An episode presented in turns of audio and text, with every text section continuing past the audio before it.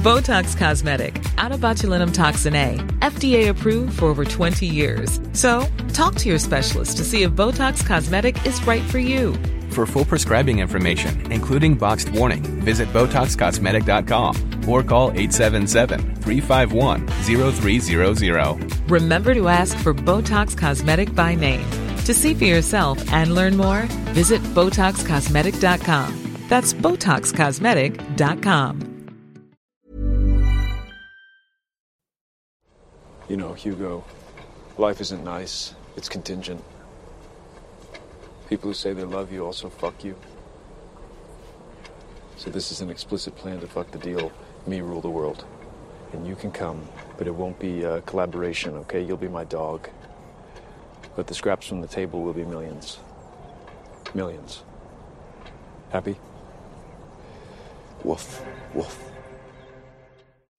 Sorry, I just got to take notes on how to make a good podcast pitch for Decoding TV. Anyway, hello everyone. Welcome to Decoding TV, a podcast about television. I am David Chen. And I'm Kim Renfro. On today's episode of Decoding TV, we're going to be covering and spoiling season four, episode nine of Succession, entitled Church and State. You can find more episodes of this podcast at podcast.decodingtv.com. Email us at decodingtv at gmail.com and find us on TikTok, Twitter, YouTube, and Instagram at Decoding TV. I do want to mention uh, that at decodingtv.com is where you can sign up for our free email list, but also become a paid member. I did put the call out for people to suggest what they want us to cover next at decodingtv.com. Um, dozens of people have chimed in over the course of the last 12 hours uh, to suggest what we cover next on Decoding TV. The number one uh, liked comment is about The Bear season two, which premieres on Hulu on June 22nd. So uh, I think we will very likely be covering that show here on uh, Decoding TV, probably as of this week in streaming. But if you want to make your voice heard, check out decodingtv.com, become a free subscriber or a paid subscriber, and uh, comment on the, this thread asking people what we should cover next. Uh, really appreciate hearing from everyone. Uh, and you know what, Kim, as I was making this post at decodingtv.com, I was struck by how many TV shows are premiering in the next eight weeks. It's really what what's the, do you know the tally? What's the total tally again? well, I don't know the total tally, but like here, I just, I just read off what I've listed here. Um, Yeah. Silo, The Idol, based on a true story, The Crowded Room, The Full Monty, Star Trek: Strange New World, Secret Invasion, The Bear, I'm a Virgo, Hijack, Black Mirror, Justified. Um, all those are premiering in the next two months. We are not covering all those on Decoding TV. That's too many things to cover. But uh, we will cover some subset of them, and you can let us know what you think at decodingtv at gmail.com or uh, sign up for our newsletter at decodingtv.com. So The TV is going to keep TVing. the TV And we're going to keep, decoding. that is that is the plan. Um, all right, so Kim Renfro, before we get into this week's episode, of course, we like to do some follow ups from last week's episode, season four, episode eight, entitled "America Decides." And got a bunch of feedback at decodingtv at gmail.com uh, in response to last week's episode. Let's talk, let's start with this one from Shannon, uh, who writes into decodingtv at gmail.com. Um, love your show. Uh, love your approach. Episode 8 was epic, but I also feel like we are all ignoring a major plot hole, which is that ATN is not the only major cable news station in the world, and most of the other ones are not conservative, similar to reality in America. And if something like this were to actually happen in real life, I feel like Fox would do what ATN did, but none of the other networks would. And in fact, they would immediately start openly criticizing ATN for their coverage and for incorrectly slash, slash prematurely calling the election, and they would not follow suit. And even if they did, the TV networks are not the ones who actually make the election decision. Uh, uh, sorry, who actually make the decision about who wins the elections. There are laws and elected officials and secretaries of state and other groups that would hold their position in the other direction, and no president would be frowned uh, would be crowned as long as 100,000 votes were missing. It just wouldn't happen. When Trump tried this and made his claims that votes had not been counted, he still lost, mostly because the non Fox channels told him to pound sand. It took a long time to prove and disprove that they were, were or weren't counted, but no one just let him take the election because he said he won. And it wouldn't happen today because Fox is not the only channel on the air. I assume uh, that will happen on Succession, and we'll see a, a court fight and ensuing conflict. uh, to determine what actually happened and who won. But I don't think a president would be seated just because one network wanted it to go that way and called it. The others would simply not follow suit. Disagree? Fight me, bro. that comes in from Shannon. Uh, and several people did point this out that, hey, just because a network declares an election is over does not mean that it is actually over in reality. Uh, I agree that the events as they were depicted on the show are not true to life and don't take place uh, in the same way or on the same timeline as they would happen in real life. Uh, but what the show is trying to do is throw us a bunch of different situations. As I indicated on last week's episode, I think it's a combination of 2016, 2020, and also the 2000 election Mm. between Bush versus Gore. Uh, this is from the Wikipedia page of the 2000 U.S. presidential election. On November 7th, uh, the controversy began when the national television networks uh, first called Florida for Gore in the hour after polls closed in the peninsula, but about 10 minutes before they closed in the heavily Republican counties of the Panhandle. Later in the evening, the networks reversed their call, moving it to too close to call, then later giving it to Bush. Then they retracted that call as well, finally indicating the state was too close to call. End quote. So that that is a thing that actually happened in our U.S. history.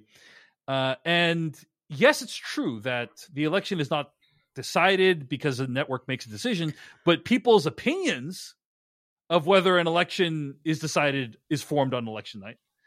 And that can actually shape reality, as we saw very unfortunately not very long ago. Yeah. Uh, so, Exactly. so I think it's true to say that it's not accurate what happened last episode, but the show is trying to indicate like here's some things that could happen, and it's trying to kind of paint with a broad brush to get us to understand like hey th- it's not it wouldn't play out exactly like this but Yeah. some something like this could actually happen and i agree with that. Um kim yeah. Yeah again it like it felt to me I was I was reflecting on this when I was like talking about the episode with someone else and like oh my oh my god what is the big fallout going to be sort of in this universe and then I was like well we're very close to the end of this series and so far they've been very consistent with this season that we're only really seeing 24 or 36 hours forward at a time so I was like the point to me of that episode was not okay who's actually going to be inaugurated president the following January. Right. I was like, Sure. we're clearly not even going to get there. Instead, what the show was, I think, effectively communicating was how those kinds of major political news stories, which, as you just pointed out, have happened in our history, could be amalgamated into a believable unfolding of events that has devastating impacts. And I think that that was like, that felt true to form of like, yeah the way it could happen behind the scenes, not necessarily like the plot details of how it's going to shake out in the actual inauguration or the actual declaration of a, a winner in this election. Yeah and i think that the emotional truth is what's most important Yeah. people people watch inception have you seen inception kim the christopher Multiple Nolan movie? times. Yes. People watch Inception, they're like, oh, does the top fall at the end? Does the top, like the spinning top, does it fall at the end? And what people aren't focused on is um, what Christopher Nolan wants you to focus on. You know, in an interview, he said the most important part of the ending of Inception is that Cobb is no longer looking at the top. Like Yeah. that, that is what is the emotional reality and the journey that that character has gone on. It's not whether the top uh, stands or falls. Right. And a lot of people miss that. That being said, you are listening to Decoding TV, where we nitpick the heck out of, out of everything, and so I completely understand people writing in to protest that last week's episode was completely unrealistic. Um, I Yeah. I agree, I agree, but it is an it is a lack of realism that I'm willing to forgive because it, they they wanted to make some trade offs, uh, and one of the trade offs is they want to tell you know this story so far Yeah. over the course of nine days, uh, and you know that requires some some compromises. In- Yeah. In this episode, Kim, season four, episode nine, we've seen that. uh, I, I think they're kind of hand waving it away, like, oh, there's protests, Yeah. and, but it's like you don't get a sense of like what the legal challenges are uh, about the election and how drawn out it's going to be, and it's going to take months, and when will it actually be resolved? Like they they don't really get into that because it's not about that at this point. It's about what you said, Kim, yeah. um, these these siblings making a terrible decision and it having disastrous consequences, and that's basically all you need to know um, when it comes to the real life implications. Yeah, Right. And I would say in this episode, it's clear that the that we're seeing the sort of Fox News to insurrectionist timeline like like that like sort of first 24 36 hours of like there's all of this quote unquote unrest and a lot of it is coming from galvanized people who are being fed misinformation about this election totally Yeah. Um, so anyway, thank you for for sharing that. I think I think a lot of people felt that way that it was unrealistic, but you know, uh, I, I was okay with it. I was okay with it. Uh, in last week's episode, I did ask about people's thoughts on Mencken, Jared Mencken. We did get some emails back and forth. Uh, Paul wrote into decodingtv at gmail.com, uh, actually really liking the depiction of Mencken. Um, Paul writes, I want to push back respectfully but strongly on David's point that the presentation of evil in the person of Mencken is too subtle for our times. Um, you say it's hard to be scared of subtle anodyne hints of bad stuff when in real life the bad stuff like white nationalism is so in your face and anything but subtle. Mencken is subtle, and as you say, that's not now how in the age of Trump the bad shit is presented to us. Or sorry, that's not how in the age of Trump the bad shit is presented to us. But for me, that's precisely what makes it so chilling. We've all had these years of MAGA stuff.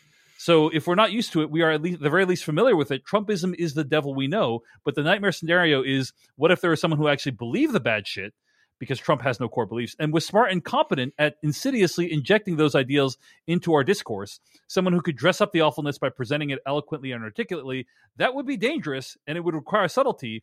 That's Mencken in the imagined world of succession. He's not of our world, not cartoonishly buffoonish. He's the devil we don't know. And that's why, to me, Mencken is terrifying and why his subtle speech was so chilling. End quote.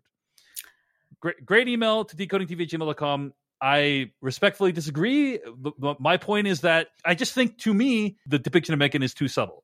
I'm not asking for like he needs to be like raging. Like I get what they're trying to do. Everything that Paul said in his email is exactly what they're trying to accomplish. yeah Um, but I just think for me, it's um, when I it doesn't strike fear into my heart based on what I'm seeing from Mencken in the show. That Yeah. said, Kim, what do you think? Like, is does Paul's explanation resonate with you?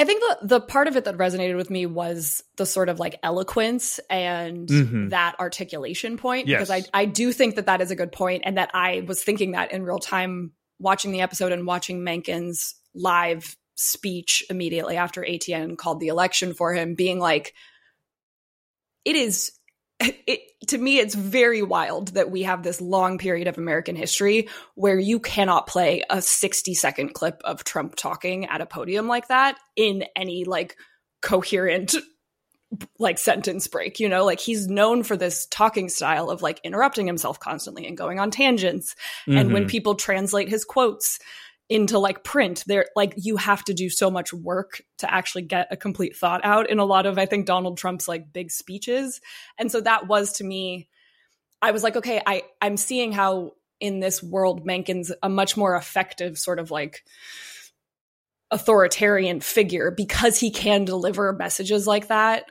where he says like I believe in a democracy where someone arises from the people and he's painting himself as that figure, right? right.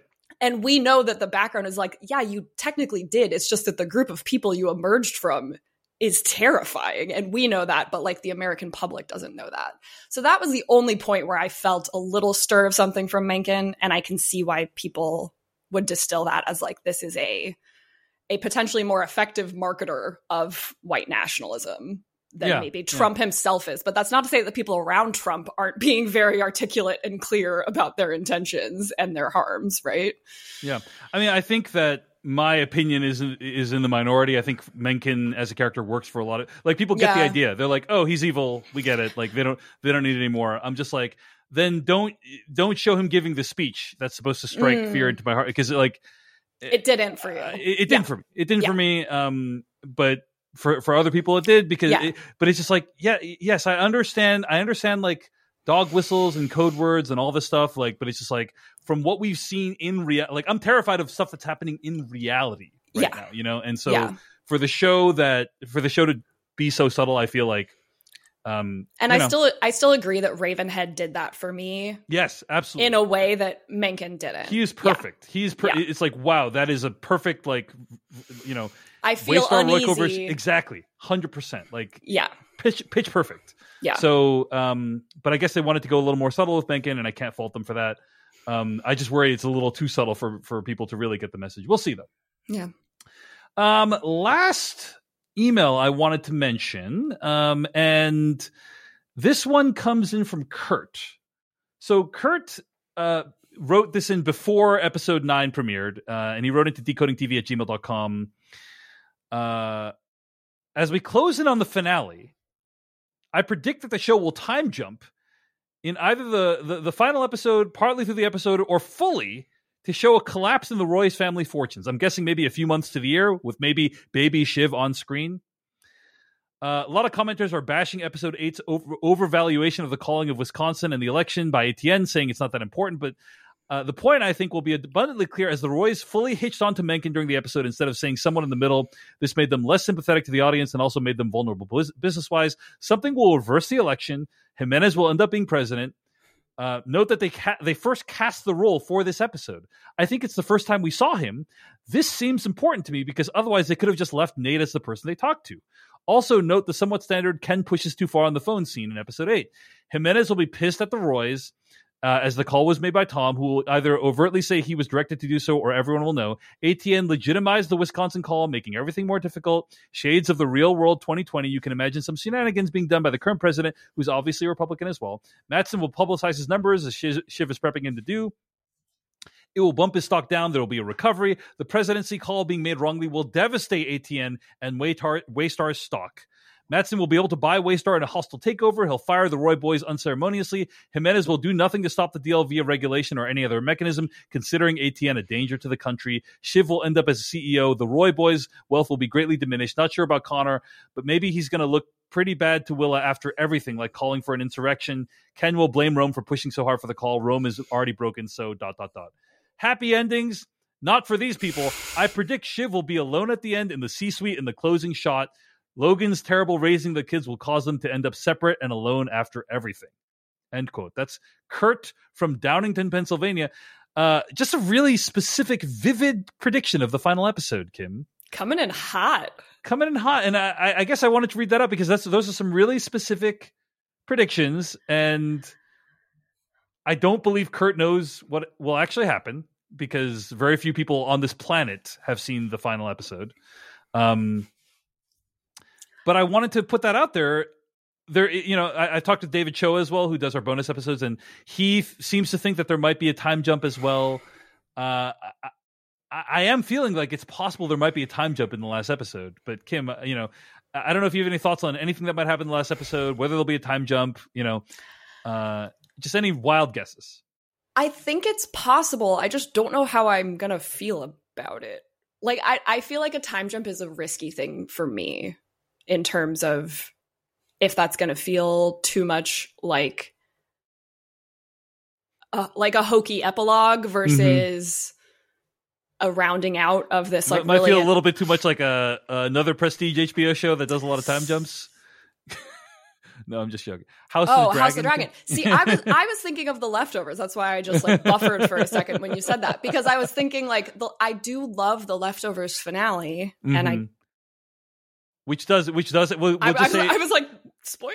We'll alert. just say it has a time. We'll just say it has a time jump. That that episode has a time jump. So. Has a time jump. Um, but I, it's a tough. That is a tough thing to do, I think, and I don't know. After this episode, I really I'm kind of just hoping that they roll right into the next day again. But there's like a huge black spot in my mind when I try to think about how they would how they would satisfyingly wrap this up, staying within this tight time right, frame without without a time jump. Yeah, because yeah. I agree that there is the danger of hokiness with the time jump, but I would agree that it will it will be difficult for the episode to feel satisfying without some kind of time jump because yeah. there are so many open threads, as you say. Um, the big, you know, the big ones being uh, what what is going to go on with the election.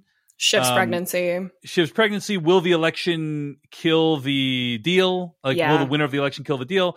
Um, those are all things that typically take months, if not years, to resolve. Right? Like, if, yeah. if a if an acquisition like this happens and the, you know the DOJ wants to get involved, that takes like months to resolve. So um, we're either gonna have a time jump mm-hmm. or we're not gonna get any real meaningful resolution to those things, right? Or or like fairly uncertain resolution. Like Mencken will say, you know, I'm gonna kill the deal, and then we don't know if he actually does. Like that's a possibility that might happen. Um, but I actually think a time jump would be narratively quite useful.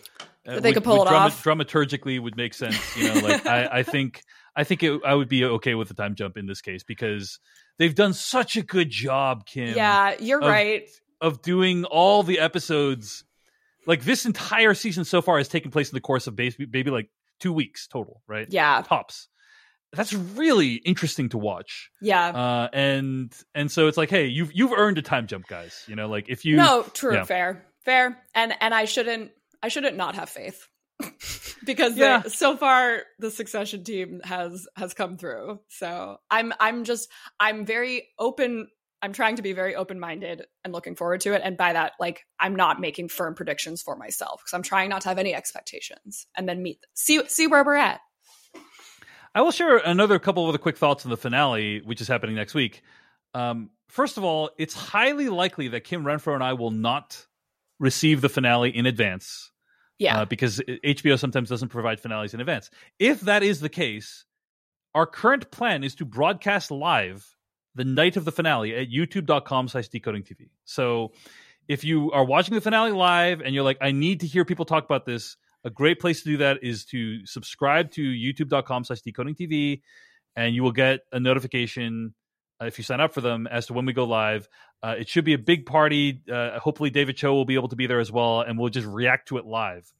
We will also have an additional episode after that, uh, taking in people's reactions, thoughts, like we've done a bonus episode for the ends of most TV shows these days. So you could plan to, uh, you can expect that as well in the next couple weeks. Uh, but that's the plan. YouTube.com slash decoding TV. Check it out uh, and hear our reaction live. Of course, if they send us the episode in advance, we will probably just record it in advance like usual. But we'll we'll see. We'll see what happens. should be Um, fun. yeah, it, it- let- let's put it this way: if you're a decodingtv.com subscriber, a- at at like eight o'clock that night, you know you'll either have the episode already in your feed, Yeah, or we'll be going live recording the episode, one one or the other.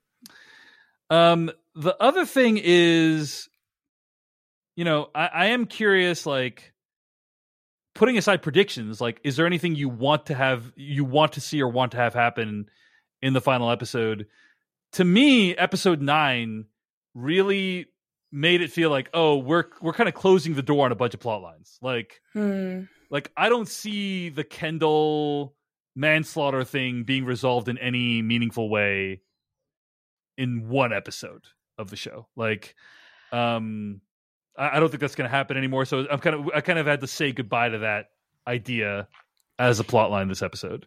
Yeah, Um, I think not explicitly, maybe emotionally, maybe thematically, it still comes around somehow for Ken. Yeah, maybe. In whatever finally happens, like whatever his closing moments or Yeah, or arc is on the show might thematically The link clo- back the- to it, but it seems like we're not getting like, oh my god, podcast just dropped that says Kendall killed a waiter.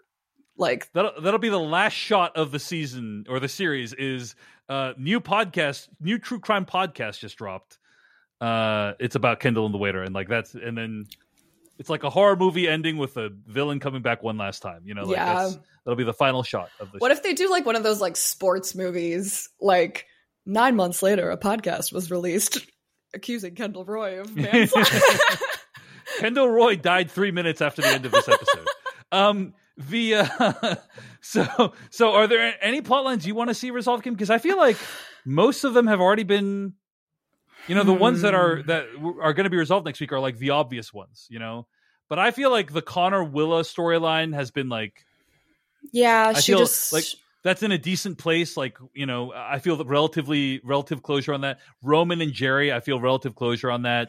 Obviously, Logan, um, and then the the remaining pieces are like what's going to happen with Gojo, the deal, the election, who's going to be CEO. Like those those are the remaining things, and I I think we will get those answers. yeah. Anything beyond those things that you're like, oh, I wish we'd gotten more resolution on. on no, because I got I got Kerry. I got Kerry in this episode. I got all of Logan's women having a moment in this episode, and I was like, Yes. all right, if that is the final thing we see from all them, great. So yeah, I, I I think I agree with you that that it does kind of seem like we have finally swirled our way down to the final the The final, final. outstanding plot Yeah. lines. Uh, well, folks, if you're listening to this right now and it's before the finale has aired, uh, you still have time to get in your predictions at decodingtv at gmail.com. It's it's less impressive because by the time we record next week, we'll already have seen it. So I'll be reading your prediction after people already know what the truth is. But hey, I'm still open to it. If you have a prediction for next week, decodingtv at gmail.com, and if you nail it, uh, I will pay homage to you on the on the episode. So we're, we're um, capable of retroactive Yes, i- backdating. Yeah, backdating backdating, our. um so yeah anyway uh those are some thoughts and some follow-ups from last week's episode of the show. Before i move on i want to say that this episode of decoding tv is brought to you by the mcdonald's app. Kim renfro my newest life hack the mcdonald's app. I order in the app pick my favorite location i select curbside or counter head to the mcdonald's i can grab my food faster. They prep it while i'm on the way. It's like the vip experience you never knew you needed and I think that would have been really useful for characters in this episode of, of Succession because I don't know if you heard, but there was gridlock everywhere, uh, largely because of protests caused by ATN. Uh, but you know, e- even the people who cause the very things that are preventing them from get to lunch, they still need to get their food fast, right? Uh, if you want McDonald's for lunch, you got somewhere to be, you don't have time to wait in line. Order ahead in the McDonald's app, pick your location, select curbside or counter. McDonald's will get it all ready while you're on your way, so it's hot and fresh, and you can pick up your food faster at the counter or the curbside when you get there. It's a really great way to skip the line, and also using the app is a pleasure. I use the McDonald's app all the time. It's a lot of fun. It's really well designed, and best of all, I get my food in a speedy fashion. So I'd strongly recommend that you order ahead in the app to save time. Prep while you're on the way excludes drive through at participating McDonald's. Copyright 2023 McDonald's. Thanks to McDonald's for sponsoring this episode of Decoding TV. All right, Kim, let's talk about season four, episode nine, Church and State. As usual, overall thoughts on the episode. What do you think of this one? I liked this more than last week's episode, I think. For me, I, it was more this really landed more emotionally with me and I was like internally fist pumping through some of the speeches or comments that people were giving about Logan. Like it really felt like a very cathartic and also painful excision of everything that's been happening so mm-hmm. far. So I thought writing was top notch, acting was through the roof. Just great. I was really I I didn't know what to expect after that election episode, especially as we kind of addressed that like I think someone had asked Jesse Armstrong like what do you think is going to shock fans the most? And he was sort of like mm, I, th- I think episode 8. And then we discussed last week how like that I was sort of like, "Oh, that wasn't particularly shocking to me or I wasn't like on the edge of my seat like I was thinking I would be whereas in this episode I was very I felt a lot more tension of like Mhm. I genuinely don't know how disastrous this is about to become in Yeah, a way where yeah. last week I was like I kind of know how disastrous this is about to come and it just feels bad watching it happen type of vibe. I don't know. What about you? Um. Well, first of all, that clip has gone on, c- come under intense scrutiny. Oh, it Um, so, so this is a a red carpet clip with Jesse Armstrong, where somebody says, "Hey, are there any you know any episodes that you think we'll be shocked by?" It's so- something along those lines. And then Jesse Armstrong kind of leans his head back and he says, "Hmm, I don't know, um, episode eight. You know, he kind of says it inquisitively, and a, a lot of people have started speculating maybe he was just pulling some shit out of his ass to to avoid saying episode three. Like maybe Oh, he didn't. yeah. Maybe he was just like he was just like in his, in his mind. He's like, don't say episode three. Don't say episode three. Don't say episode three. You know, like maybe he's like I don't know uh, episode eight. Like he just didn't. He didn't really have a serious so thing. valid. You know. Yeah, So and I, I think that that might have been. I was thinking about that after after last week, where I was like that. I think that that was the case where I I latched onto something and overhyped it in my own mind. So yeah, full full full admission. well, it's not. It's not your that- fault. It, I think. I think he just was yeah, just ra- randomly saying a number that wasn't three. and it was to- a to very people- yeah, it was you a know, very great and like yeah, but uh, it, uh, but I think climactic episode. But I think you and I agree it did not top three. It did Yeah. not top three as an episode. So No. it's like in terms just of trying. shock shock Yeah. factor. yeah, Yeah, yeah, totally, totally. yeah. Um, I thought this episode was was very strong. Um, it was interesting the things that the episode chose to resolve. Like it, it Mm. really feels like we're tying a lot of things up. So we got uh, a lot of long running mysteries were were answered. Who is Sally Ann? who is Rose, like what happened to Rose, and so on and so forth. Um, those were all kind of like tied up this episode. Mhm. Uh, you were probably seeing Ewan for the last time this episode. It really feels like we're we're closing in on things. Um, I, I would say overall, I, I thought this was a s- solid, strong episode. Dot dot dot. That also left me wondering how are they going to tie up all the stuff that's remaining in one episode. I I really thought like some of these other plot lines were going to move along a little bit more this episode, and I don't think Mm. they did that much. Um, so we're really going to get resolution next week for a, a lot of these things. I think. yeah, I, yeah, for me ahead, it Kim. wasn't it wasn't even like I wasn't even too focused on plot lines because I think I had that sense as I was watching it that like oh we're closing we're closing doors here and like I, I was feeling that and so me more when I was like looking towards the finale next week I was like f- emotionally and thematically I'm just uncertain now of where they're trying to land this Yeah. boat because we are still in the siblings Yes, like deal making. Like, yeah, who's gonna between who's yeah. gonna be in charge? It's it's just like wow. Like I would have thought we would have concluded that by now, and then like next episode is like the denouement or the epilogue or whatever. But it's like right yeah. or like i thought that they were concluding it a little bit through all of the emotional stuff that the siblings were dealing with and then immediately after the the eulogies got delivered when hugo tells kendall about shiv it, we snapped right back into like backstabbing territory and i was like okay so like we still need to resolve these Right. three relationships like they still Yeah. are not stable and so i'm just now kind of like yeah on tenterhooks to see what it is that the show's trying to say about those relationships and where they are ultimately going to end. I will say one of my favorite things about this episode didn't happen in the episode, or it kind of happened outside of the episode. I want to start by talking about what happens in the episode, which begins the morning after Election Day, and tensions are already rising in America as confusion uh, reigns over Mencken's declared victory. You see this wonderful sequence where all the characters are getting ready for the funeral.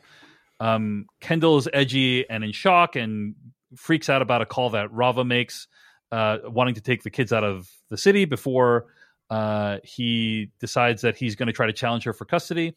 Shiv seems ready to play nice with her brothers, uh, despite their treacherous behavior the night before. She tells them she's pregnant in the limo taking them to Logan Roy's church funeral. But Roman is high on his own supply and looking at his peak, uh, you know, Logan impression as he practices his eul- eulogy and gets ready for the funeral. And Log- Roman is practicing the funeral speech, and immediately I got very excited because Mm. it shows him giving the speech, and you know dramatically when a show or a movie shows someone rehearsing something, when it actually happens, it will almost definitely be different than Yeah. how it plays out in the rehearsal. Yeah. And not only that, Kim, but in the season four, episode nine preview on HBO, they actually show Roman practicing the speech. Here's a clip from that preview. A great man indeed. See Shippy cry. See Teddy die. See Roman the showman light up the sky. I am the man. I am the man. Now, I saw a lot of chatter around this clip, Kim. People were like, oh my God, Roman's going to annihilate everyone. Roman's going to dominate. You know, it's like, this is Roman's Joker moment. You know, I saw a lot of those those uh descriptions of that clip and that's very entertaining to contemplate because obviously that's not how that plays out right Yeah. um so My favorite part of his practice was like the way that he was waffling between the actual memorized talking points or beats or like turns of phrase and then like him just using the tone of voice that he was going to say, but then talking kind of meta about it. He goes like, da da da, tiny voice, losing it a little. Like he like was practicing that his Mhm. voice would go more Yes. high pitched and he would get emotional. Yes. And then the fact that he broke down the way that he did, and then it's like, oh, your whole speech was tiny voice losing it a little. Uh and yeah, I, I I also appreciate that you caught that because I was I had the same thought where I was like, well, obviously I'm not going to hear him say these words again in front of everyone.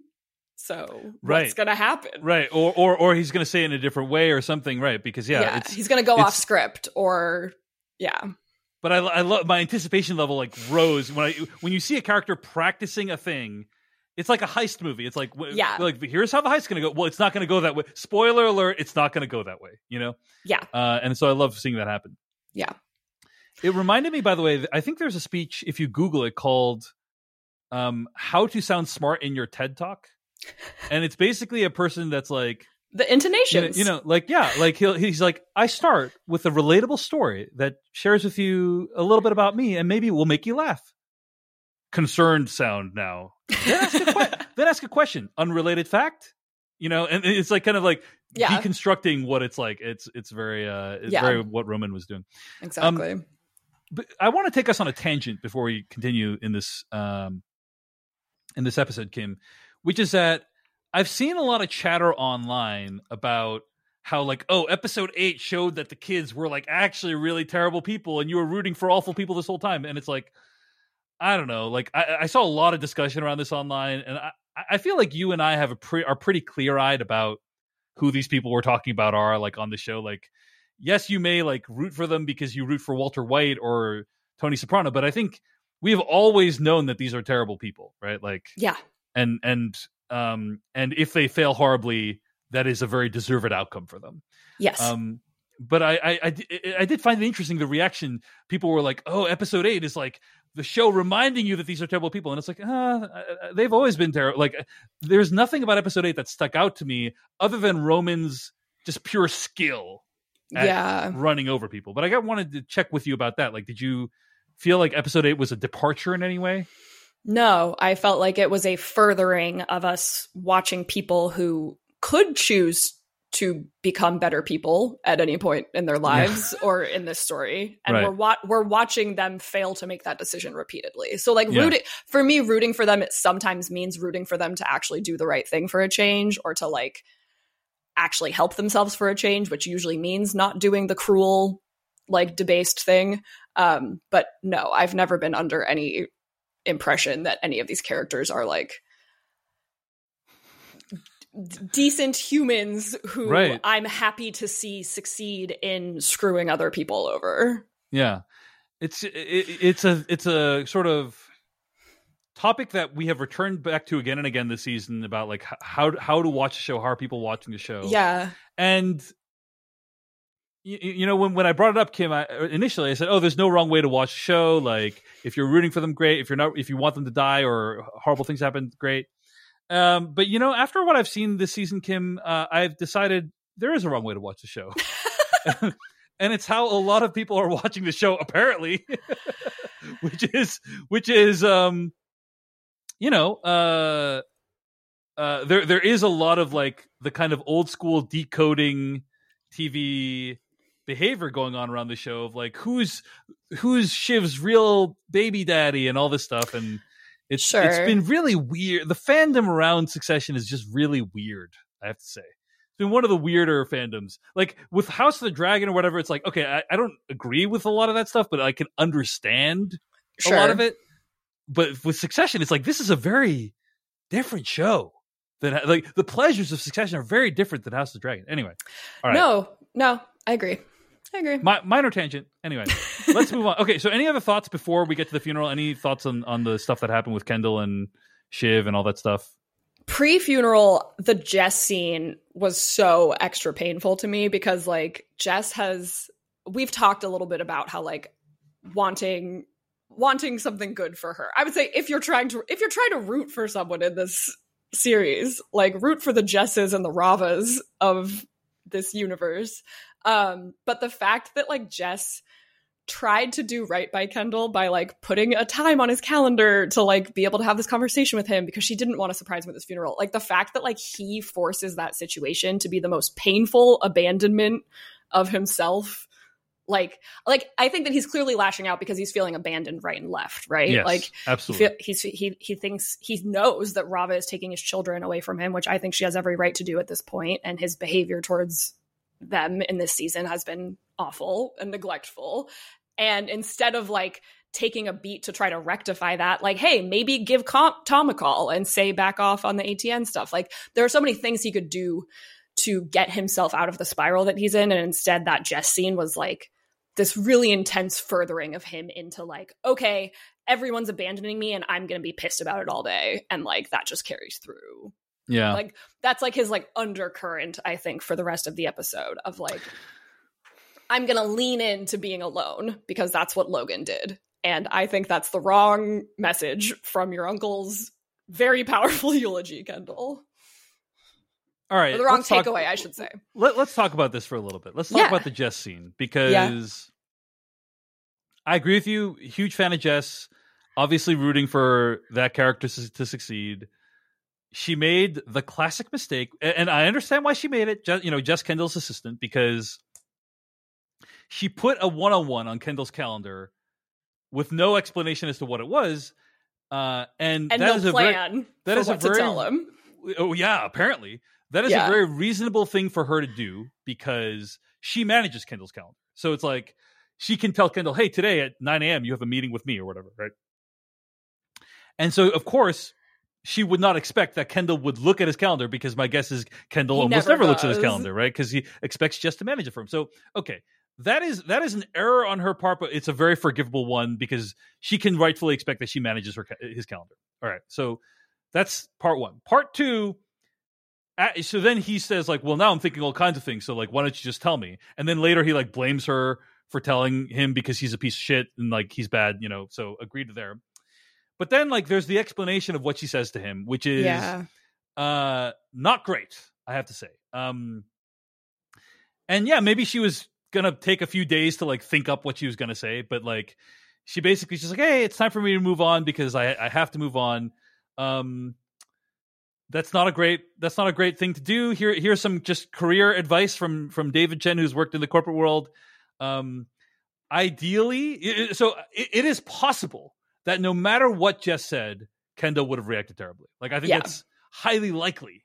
So Yeah. there, there's no way she could have prepared. Whatever the reason, Yeah. her leaving would have been enough to A- to set him off. Yeah. Absolutely. So I'm not saying like she had a huge chance of success or anything like that, Right. but uh but she could have done better than what she did. Uh and so like some acceptable answers are um uh like you're moving on to like an opportunity that you can't say no to. Uh you have like an extremely compelling personal reason to move on, you know? hmm um and i understand why she didn't say those maybe she's a private person or whatever but like i'm saying in general those things help this process go smoother.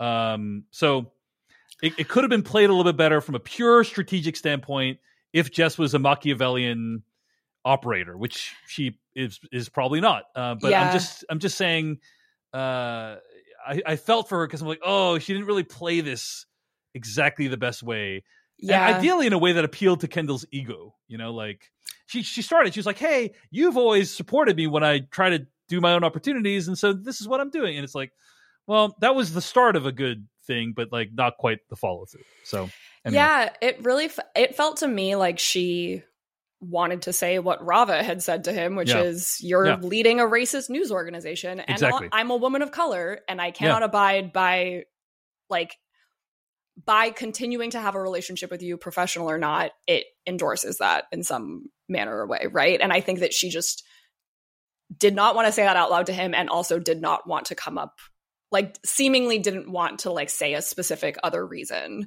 and yeah it that strategically I, I agree though where i was like she didn't in a in a million years think that that man would open his calendar on the day of his dad's funeral Right. like right.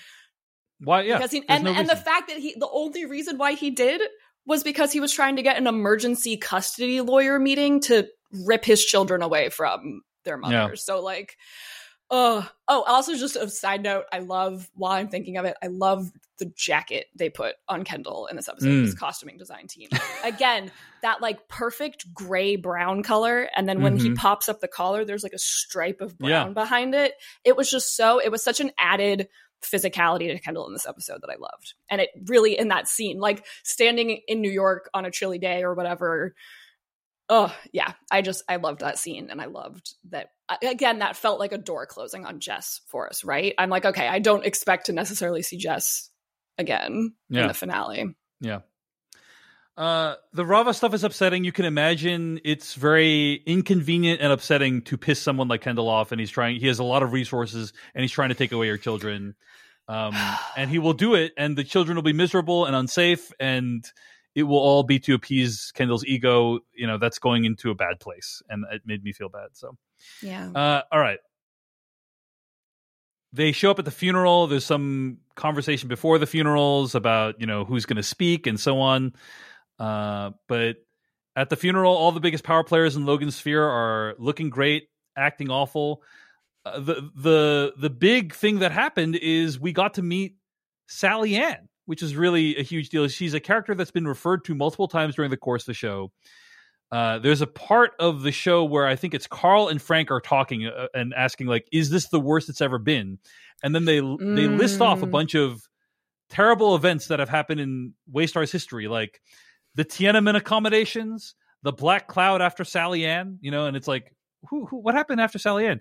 Um, and I actually don't know how I feel about the fact that Sally Ann is in the episode because, like, for me, we never knew if Sally Ann was still alive. Like, it was it was a real thing where it's like she has her own mythology, and then when you see her, it's like, oh, it's just a human. It's just like someone who Logan had an affair with. But it was uh, fun to see Logan's ex-wife kind of like introduce them all and them all sit together. And I think one of the points, one of the things I really appreciate about this episode is one of the points it's making. I think is that in death, people can put aside their differences and actually show compassion for each other. Mm. Like there's a lot of moments of compassion that people showed for each other. Uh, and th- and that because of it's because of Logan's death that like brought these people together. You know, I think Marsha like holds Kerry's hand at one point, if I recall correctly, and it's just like they can kind of put aside their differences for a moment because of the gravity of the situation. yeah. Uh, the this the Roy sibling like they've just unearthed that Shiv betrayed them the night before, and they're still, you know, they can still kind of hang out and show compassion for each other, and uh, and I appreciate that, that that's what one of the things like when a major event like happens like this that brings people together, it's still possible to show compassion even despite your differences. yeah. Um, so that's one I really I liked. liked I liked the line from Shiv where she says like she's talking to Matsson and it's about a business thing, but sh the way that she delivers it, where she's like, "My dad just died. I can do fucking anything," and it's like that feeling is very real of like uh entering that sort of like surreal period after a death that's affected you, where like everything like the the perspective of everything else shifts right? And like sometimes you really feel like oh nothing matters not in a nihilistic roman roy way but in a like i can i can say the thing that i might not have said before a little easier now because like that doesn't feel as scary or sad or upsetting to me as like this death. And so i think like those people being able to come together is also partially like everything's in this surreal space. We might as well sit all of logan's wives and mistresses together and fucking laugh about it like right. you know fuck it like the rules of decorum kind of go out the window a little bit um if you're in that grieving space i think Totally, totally. Let's talk about the four speeches that we see during the course of the episode. Greg is supposed to stop Ewan from doing anything weird, but Ewan gets up uh, and he actually gives a speech, and everyone's really upset that he's giving a speech. But then Ewan delivers a kind of a barn burner, you know, like a Oh. really good speech that's like well balanced, very Mhm. realistic. I I actually think does honor to Logan and his legacy. You know, like Mhm. it was realistic about Logan's legacy. I thought Ewan's speech was great. Any thoughts on on the Ewan speech, Kim? I that was as I was watching it, I was like, I can't wait to rewatch this. I was like, so many sentences that he was saying were just like landing so well.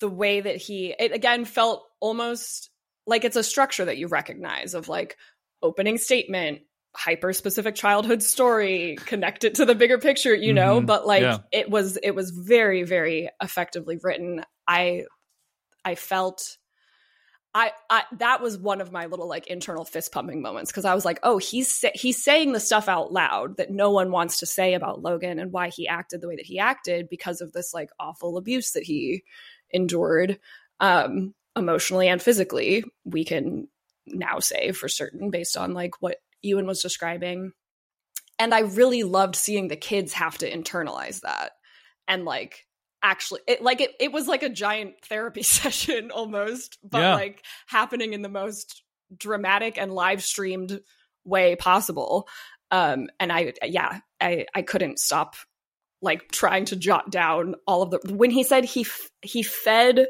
uh he fed a certain kind of meagerness in a man Mm.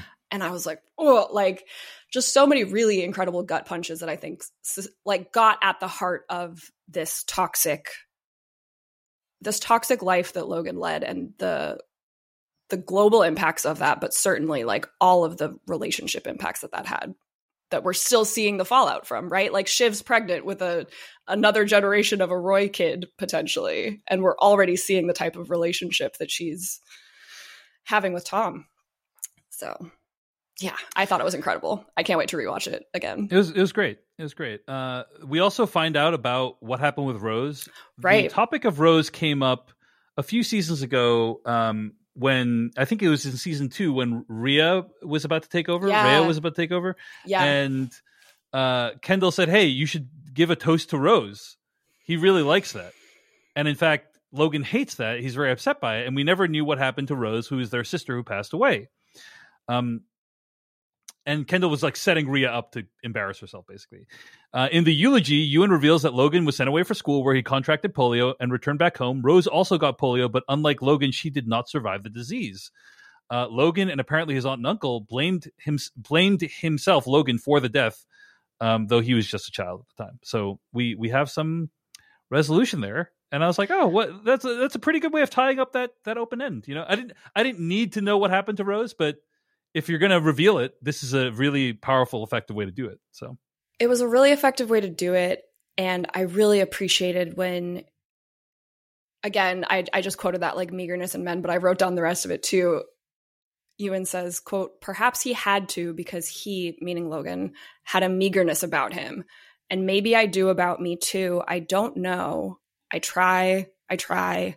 I don't know when but at some point he decided to not try anymore and that also like that's kendall to me right like Mm. Kendall has been trying since Yeah. episode one to somehow transcend his father, to somehow transcend that meagerness that Logan offers to him, that cruelty that like Logan was even like Logan hit one of Kendall's own kids at some point, right? Like the physical Yeah. abuse was already, as Kendall said yesterday, like sometimes, what did he say? Sometimes maybe the poison seeps through. Yeah.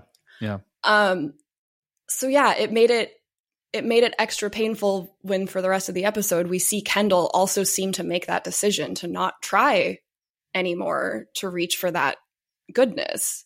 And instead he's just as as the the clip that you played at the start of the episode, he has fu- he's like fully adopting Logan's method yeah. in the in the world. And Yeah. it's painful. Well, we see Ewan's speech hit Roman particularly hard, and he goes up to speak, and there's a lot of silence as he's trying to put the note cards down, and then he basically just collapses and is unable to speak. Uh, and this is the thing. This is the way it played out differently than than what we Mm. thought it would. Is I, I think the original plan was for him to just just him to speak, and then none of the other siblings. But then Yeah. Kendall gets up and Shiv gets up um, to speak instead.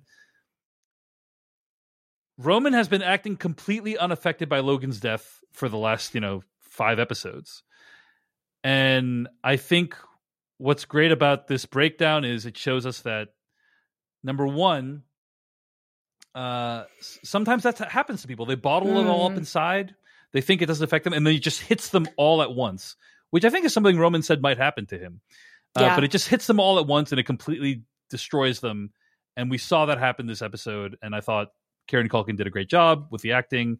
Um, brutal performance, I- but then at the end of the at the end of the day, it reminds us that we're just watching uh, a kid miss his dad. He's very childlike, you know, uh, in on the on the the platform and and all that stuff. yeah. Uh, what did you think of Roman's breakdown in this episode? uh, I cried along with him. That it got me again because it was just it was a very very believable like the but the the posturing that Roman has been doing for the last five days was also very believable. And like even we discussed in the episode where Logan died itself, how he he was the one kid who had that like, well, we don't know. Don't say that he's dead if we don't actually know. Like he immediately went into like Schrodinger's box territory of like yeah, until I know for a fact that my dad's dead, I'm not going to start uh, processing the fact that he's dead. And then bringing that all the way back with him, like looking at the casket box and then being like, is is he in there? Like like Yeah. he literally couldn't he couldn't wrap his mind around the idea that his dad's body might actually be sitting right there. And again, this sense that like until I see it, if I haven't seen it, then like it's not Yeah. quite real yet. Like that didn't uh I yeah, Kieran Culkin going through that, watching the siblings try to react and like comfort him. Also, I thought Connor was great in this episode as like a very obvious now father figure for his siblings. Like he was Mm. very much a like steadying presence um for them all throughout.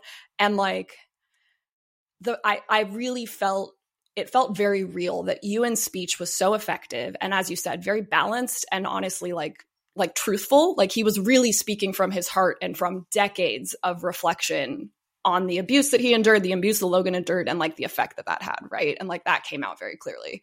Whereas Roman's prepared talk was obviously just a bunch of pot, like it was just all mostly BS, or it was words that sounded good that Roman at the time thought he could easily say with confidence. And by the time that he heard those words from his uncle, I think that he knew that he could no longer say any of that stuff and mean it.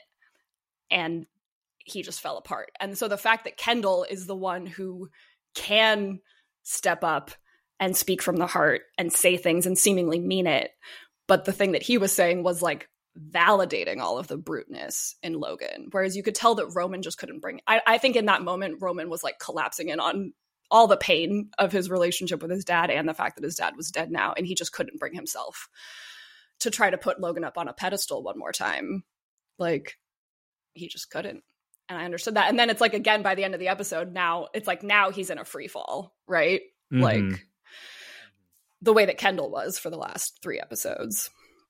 Interesting. I was with you until that last moment about putting putting his his dad up on the pedestal again. I, I think it's just more like for me, it was just more he he's dealing with this loss in a way that he has not he has not mourned, he has not grieved Yeah. adequately. Yeah. you know. That that's fair Um, too. I might be adding too many layers of nuance in there. He's just he's also just a sad kid. Also the Yeah. fact that in his speech he was specifically going to call out that Logan was the middle child and then Mm-hmm. Roman is the middle child and it's like I uh like Roman last episode we saw how Roman could so effectively embody Logan and I think that this episode was showing us that that is not actually sustainable for Roman. Hmm. Hmm. Yeah. Interesting.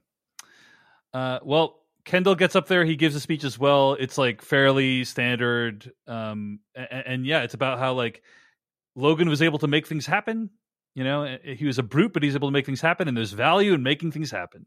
It's kind. it's kind of a nihilistic approach to things a little bit. It's kind of um might makes right approach to things. Uh. Any, any thoughts on Kendall's speech before we talk about Shiv and and move to the end game of the episode?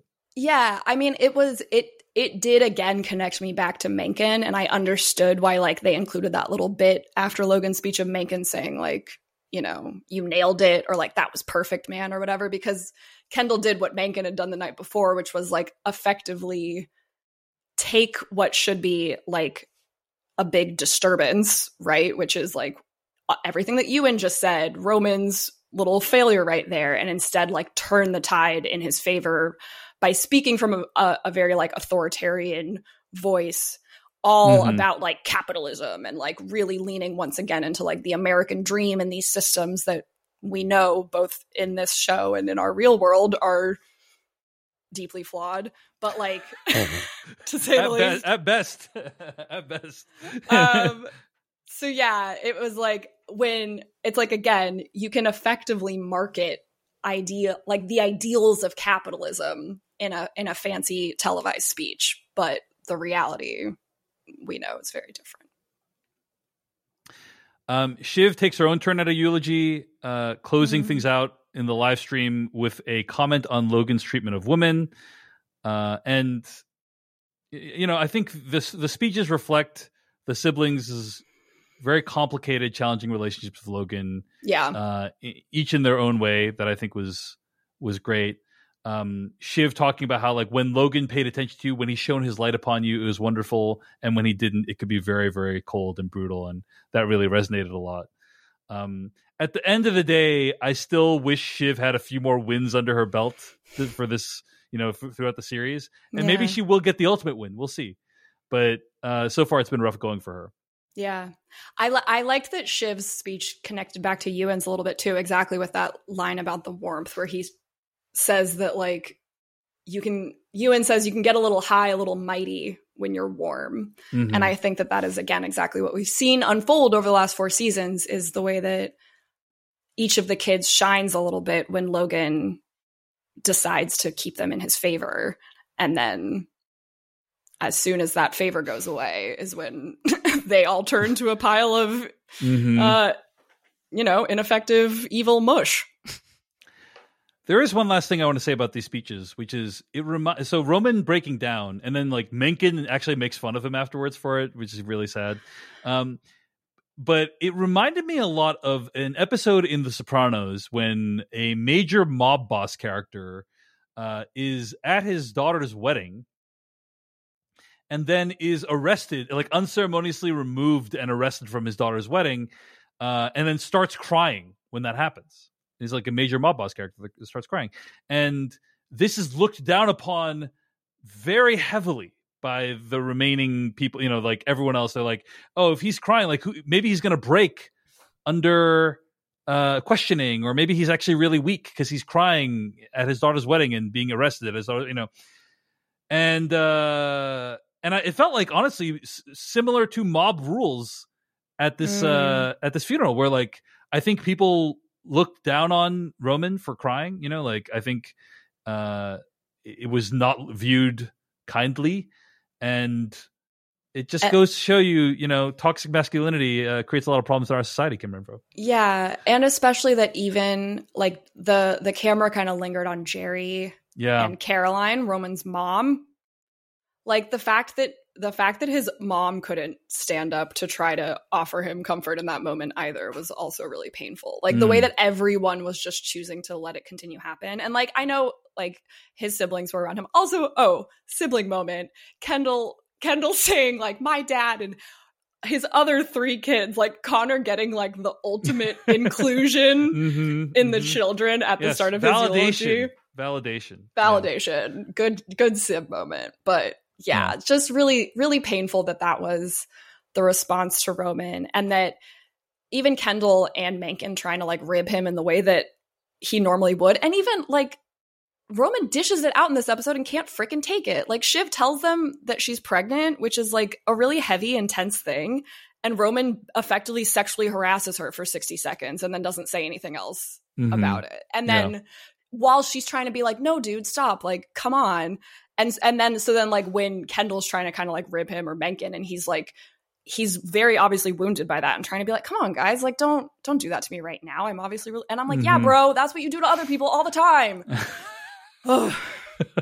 Not that it, that doesn't make it okay when people do it to him, but I was just like, yeah, it sucks, man, when people don't take your feelings seriously. Take a take people's feelings seriously is my my message.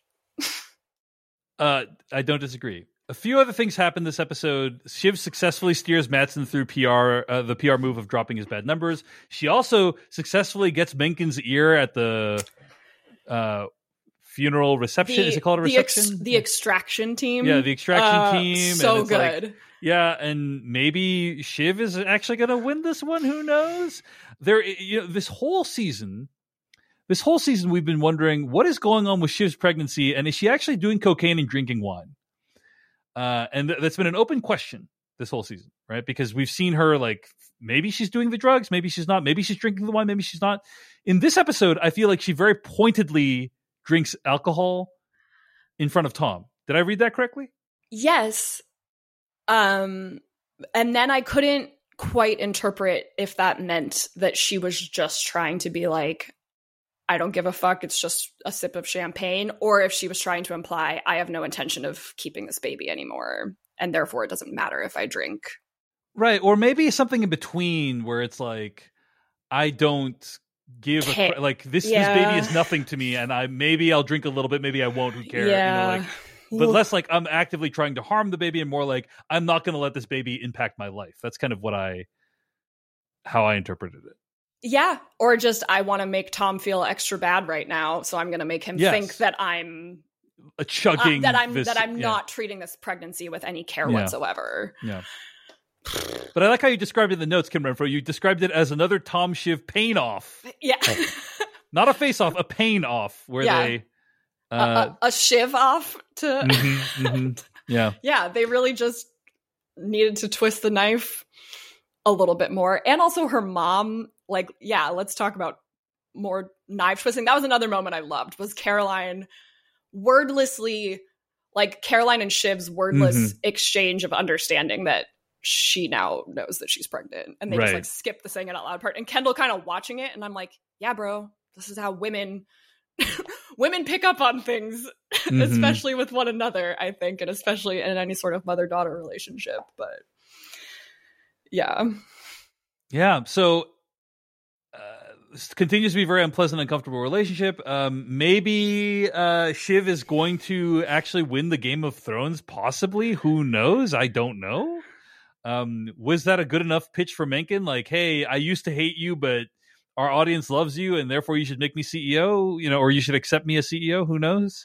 i Um, believe I, I would believe that mencken accept like that mencken would do it at this point but again back to the our top of the episode discussion at this point i'm like i don't know if he's actually going to be inaugurated president or have any sort of like influence in that decision you Right, know? and I- so maybe I getting sh- him on yeah. board wasn't the the final you know piece of the puzzle I, I share your I think it was confusion or reaction of like I, I would have thought all this would be like kind of resolved by this point. Like all the kind of main machinations of who gets to be on top. But it's like, okay, I think that next episode and the next episode is about dealing with that. But I guess next episode where is when it's gonna be resolved, you know? And so that's cool. But I, I, I trust, and we should point out, by the way, the next episode's supposed to be 90 minutes long, so it's going to be the longest Succession episode ever. this one was like Um, 110 was, like, this yeah, one was a little long right Yeah, so- yeah. Any other thoughts on this week's episode of Succession, Kim Renfro? Any other moments to Um, highlight? I cackled, I think, quite literally when I realized that Greg has now brazenly worked his way up to being a like faux pallbearer at Logan's wedding, all the way from that first episode. Like he just really keeps keeps failing up that ladder. Or or brazenly and like very boldly just going for every little opportunity that he has, Mhm. and it's working out for him for the most part so far. And uh, and he got to the funeral on a city bike, Kim Renfro. So you know, I also love that. what a long, what a what a strange journey it's been for that character. He's a he's But- a resourceful Yes, Greglet, at least. Yes. Another thought too was like Tom's, you know, part the reason why Greg makes it up that ladder is because Tom is just working really hard at ATN, which I was like, is this literally the most hours this man has ever worked consecutively on this show? Like he seemed even even earlier in the season i was thinking like when logan comes to atn greg call it's the morning and greg calls tom tom's on his way out of the office to do something like he's not he was never like a there hands-on guy so the Mhm. fact that tom is like aware that his he's now like the face of this decision which i think puts him at risk but he's like choosing to take ownership of it and like somehow thinks that by just like working really hard for the next 24 hours he's not going to lose his job. And i'm like buddy that's not how capitalism works anymore. Like you can't just work really hard for one day and then like you're going to be valued as if you weren't just a very expensive nepotism figurehead for the last two and a half years. No? I don't know. Do you have tom thoughts on this? Yeah, it, it does feel like the show is probably going to end with everyone losing everything to some degree. You know, Mhm. like um, Tom losing his job, uh, Waystar Royco falling apart, Shiv being in charge of the Empire, but like it's a greatly reduced Empire. Roman and Kendall just being out completely. Um, Connor is probably the one that's going to come out on top of this, is my guess. But we'll see. We'll see if those Conheads incite some revolutions or not. Um, but yeah, we saw some unrest in this episode as well, and the episode ends with Roman getting out into the world, storming out onto the streets of Manhattan, picking fights with protesters. Uh, and it's a really stirring image of him kind of being out there on his own, unable to control his emotions, uh, kind of in this chaos that he and his siblings helped to create. A very powerful closing image. Um, what do you think of that, Kim? yeah i mean i've been in protests that are that felt like that in new york city um so felt very true to life of how those things can sometimes unfold um particularly around things like election days um it felt like it felt like I was like watching like Simba like run into the herd. The wildebeest stampede. The wild the wildebeest stampede. I was like, okay, like we're this is the version of Lion King we're getting at the end of uh mm-hmm. Succession. Is that uh Yeah.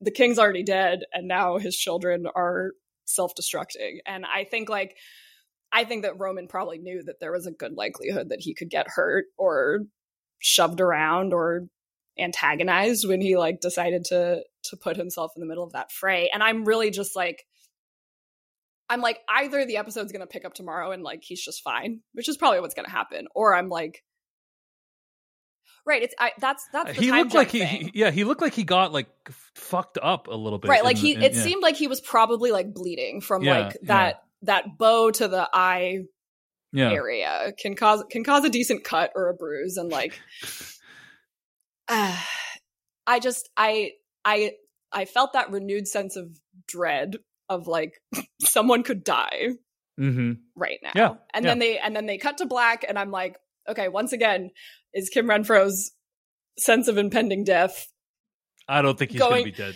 not he's, they're gonna, not be dead off screen so no, no, not not like I didn't think that, but Yeah. like, is it going to just keep? Are we rolling into the Right. the hours of the morning next episode, and this is going to keep escalating with Roman out there? Presumably, no one know, no one knew that he left, so yeah like, yeah no one knows where he is. I don't know if he has his phone on him.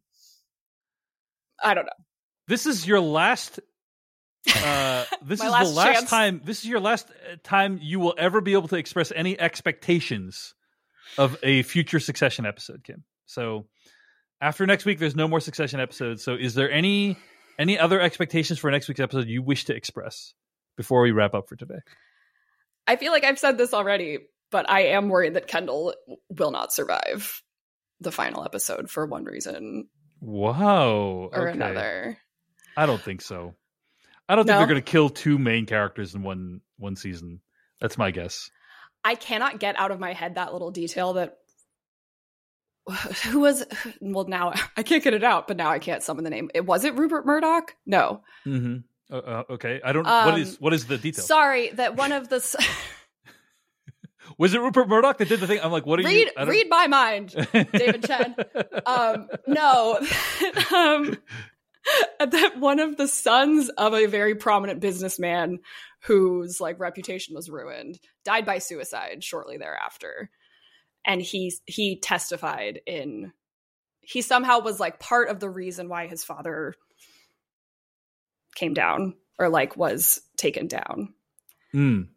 um and kendall again like if the if the waiter thing is not going to come up specifically which i agree that at this point i do not think it is like i don't i don't fully see the show ending with kendall in this like successful i am actually becoming my father mode so i'm like what would change in the final episode where he either moves out of that headspace once again, which I guess could just happen through a sibling thing that's been kind of happening off and on, or like does all of his decisions culminate in tra- in like final tragedy for him? I don't Mhm. know. I think there's no way. I I don't think there's any way that's going to happen. But you know, I- I, that's- I, I could be. I, oh, Sorry, whatever, whatever just happened over there. That's my reaction to your prediction just now. something just fell off my desk. Uh, that is valid. You asked. That is Yeah, just yeah, the yeah, final. yeah. That's Yeah, the this is- final sticking thing in my head is that I still, I have felt this sense of dread that yes, like came about a little bit with Logan, but I have not been able to shake that like something. Let, let me let me walk more it back. awful than emotions are is still potentially going to happen here. Let me walk it back. I think you're right that that's a possible. Like, I, I shouldn't say it's not possible. Anything's possible. So, like, Yeah, um, it would surprise me. Uh, you know what? Now that now that I'm thinking about it, I'm like, yeah, that that that would be a possible ending for one of the kids. I think you you you meant, Right. You meant, yeah. But like, I think each of the children is going to have like a different outcome, right? Yeah. Like a different sad outcome. of their processing of Yeah. Yeah. their father and their And relationship so to now- him. yeah. when I frame it like that, it's like, okay, well, it's possible that one of those could be death, actually. Um, yeah. but yeah, I think like Shiv ruling over Ashes, Roman just completely um, you know, unable to function and catatonic. And Kendall, like the thing that's surprising me is Kendall not resorting back to drugs. Like it feels like a lot of the Kendall plotlines have been just completely jettisoned. You know, the Kendall I- drugs. I the think that he might have been thing. actively drinking and or using drugs for most of this season. It's just that they stopped they stopped trying to show us if he was attempting to be sober or not. But like yeah, uh, yeah, I could I could go either way on it. So yeah. But uh, that's that, that's my my more general prediction, right? Is that they're e- e- each of us, no one will be successful, or if they're successful, they'll be ruled. Uh, uh, I'm sorry, ruling over like this ruined husk of an organization, um, and they will each kind of have a pretty different outcome based on how their relationship with their father is. Yeah. Um, with Connor, with Connor being ironically one of the more well-adjusted ones, is my guess. So yeah. um, and it was nice when he when Connor was talking about how like he talked to his dad about uh, cryogenics and that his you know that, that that was a thing that his dad talked to him about. It's like yeah, that would make sense that Logan would talk to Connor and no one else about cryogenics. You know, so When he said was- I, I didn't I think dad didn't want to be in the ground. mm, yeah, He said. And I was Nice like, yeah, moment. that is, that is a conversation that like a parent has with their adult kids sometimes once they reach Yeah. a certain age. nice Yeah. moment. Yeah. All right, well. Next week, we'll probably be broadcasting live at youtube.com slash decodingtv, so be sure to subscribe. You can find more episodes of this podcast at podcast.decodingtv.com. Email us at decodingtv at gmail.com. Support the podcast by becoming a paid subscriber at decodingtv.com and find us on TikTok, Instagram, YouTube, uh, and Twitter at decodingtv. Kim Renfro, let's wrap up with our favorite quotes of the week. Favorite quote from this episode? Mine. I'm Yeah. going first. Okay, mine's not really a funny one this week. But my favorite line of the episode by far was quote, he couldn't fit a whole woman in his head, which is what Shiv says during her eulogy. And that I have never heard misogyny framed that way. And I thought it was so it it just landed so well with me because I know men like that. And I think that that's a very way a very good way to describe the way that some men seem unable to think of women as entire complex people in the way that they easily do with other men. So kudos to I'm assuming Jesse Armstrong who wrote that because he's a credited writer, but if anyone else was the one who chucked that in, beautiful, beautiful descriptor. I'm gonna I'm gonna use that going forward. He just can't fit a whole woman in his head. I like my my favorite line is when they're talking about uh, Connors wants to give a speech and apparently it's extremely long, and they're saying you can't do this, and Willa says it's formally inventive. That's one of the things we like about it. End quote. uh, that's what I'm going to say to anyone who th- says any of my podcasts are too long. You know, it's formally inventive. That's what I like about it. So It's what we like about it. You can throw me. I'll be your we. I also loved. Connor also did. My my bonus line would be when they see that there are still spots in uh, Logan's like mausoleum for future burials, and and Connor says, "I was crazy for cryogenics, but I wouldn't say no to a top bunk." Uh, was amazing. Yeah, good stuff. All right, folks. There is one more episode of Succession, two more episodes of Decoding TV covering Succession. Look forward to them. Thanks so much for listening. We'll see you next week. Goodbye. Bye. Botox Cosmetic, out of botulinum toxin A, FDA approved for over 20 years. So, talk to your specialist to see if Botox Cosmetic is right for you. For full prescribing information, including boxed warning, visit BotoxCosmetic.com or call 877-351-0300. Remember to ask for Botox Cosmetic by name. To see for yourself and learn more, visit BotoxCosmetic.com. That's BotoxCosmetic.com.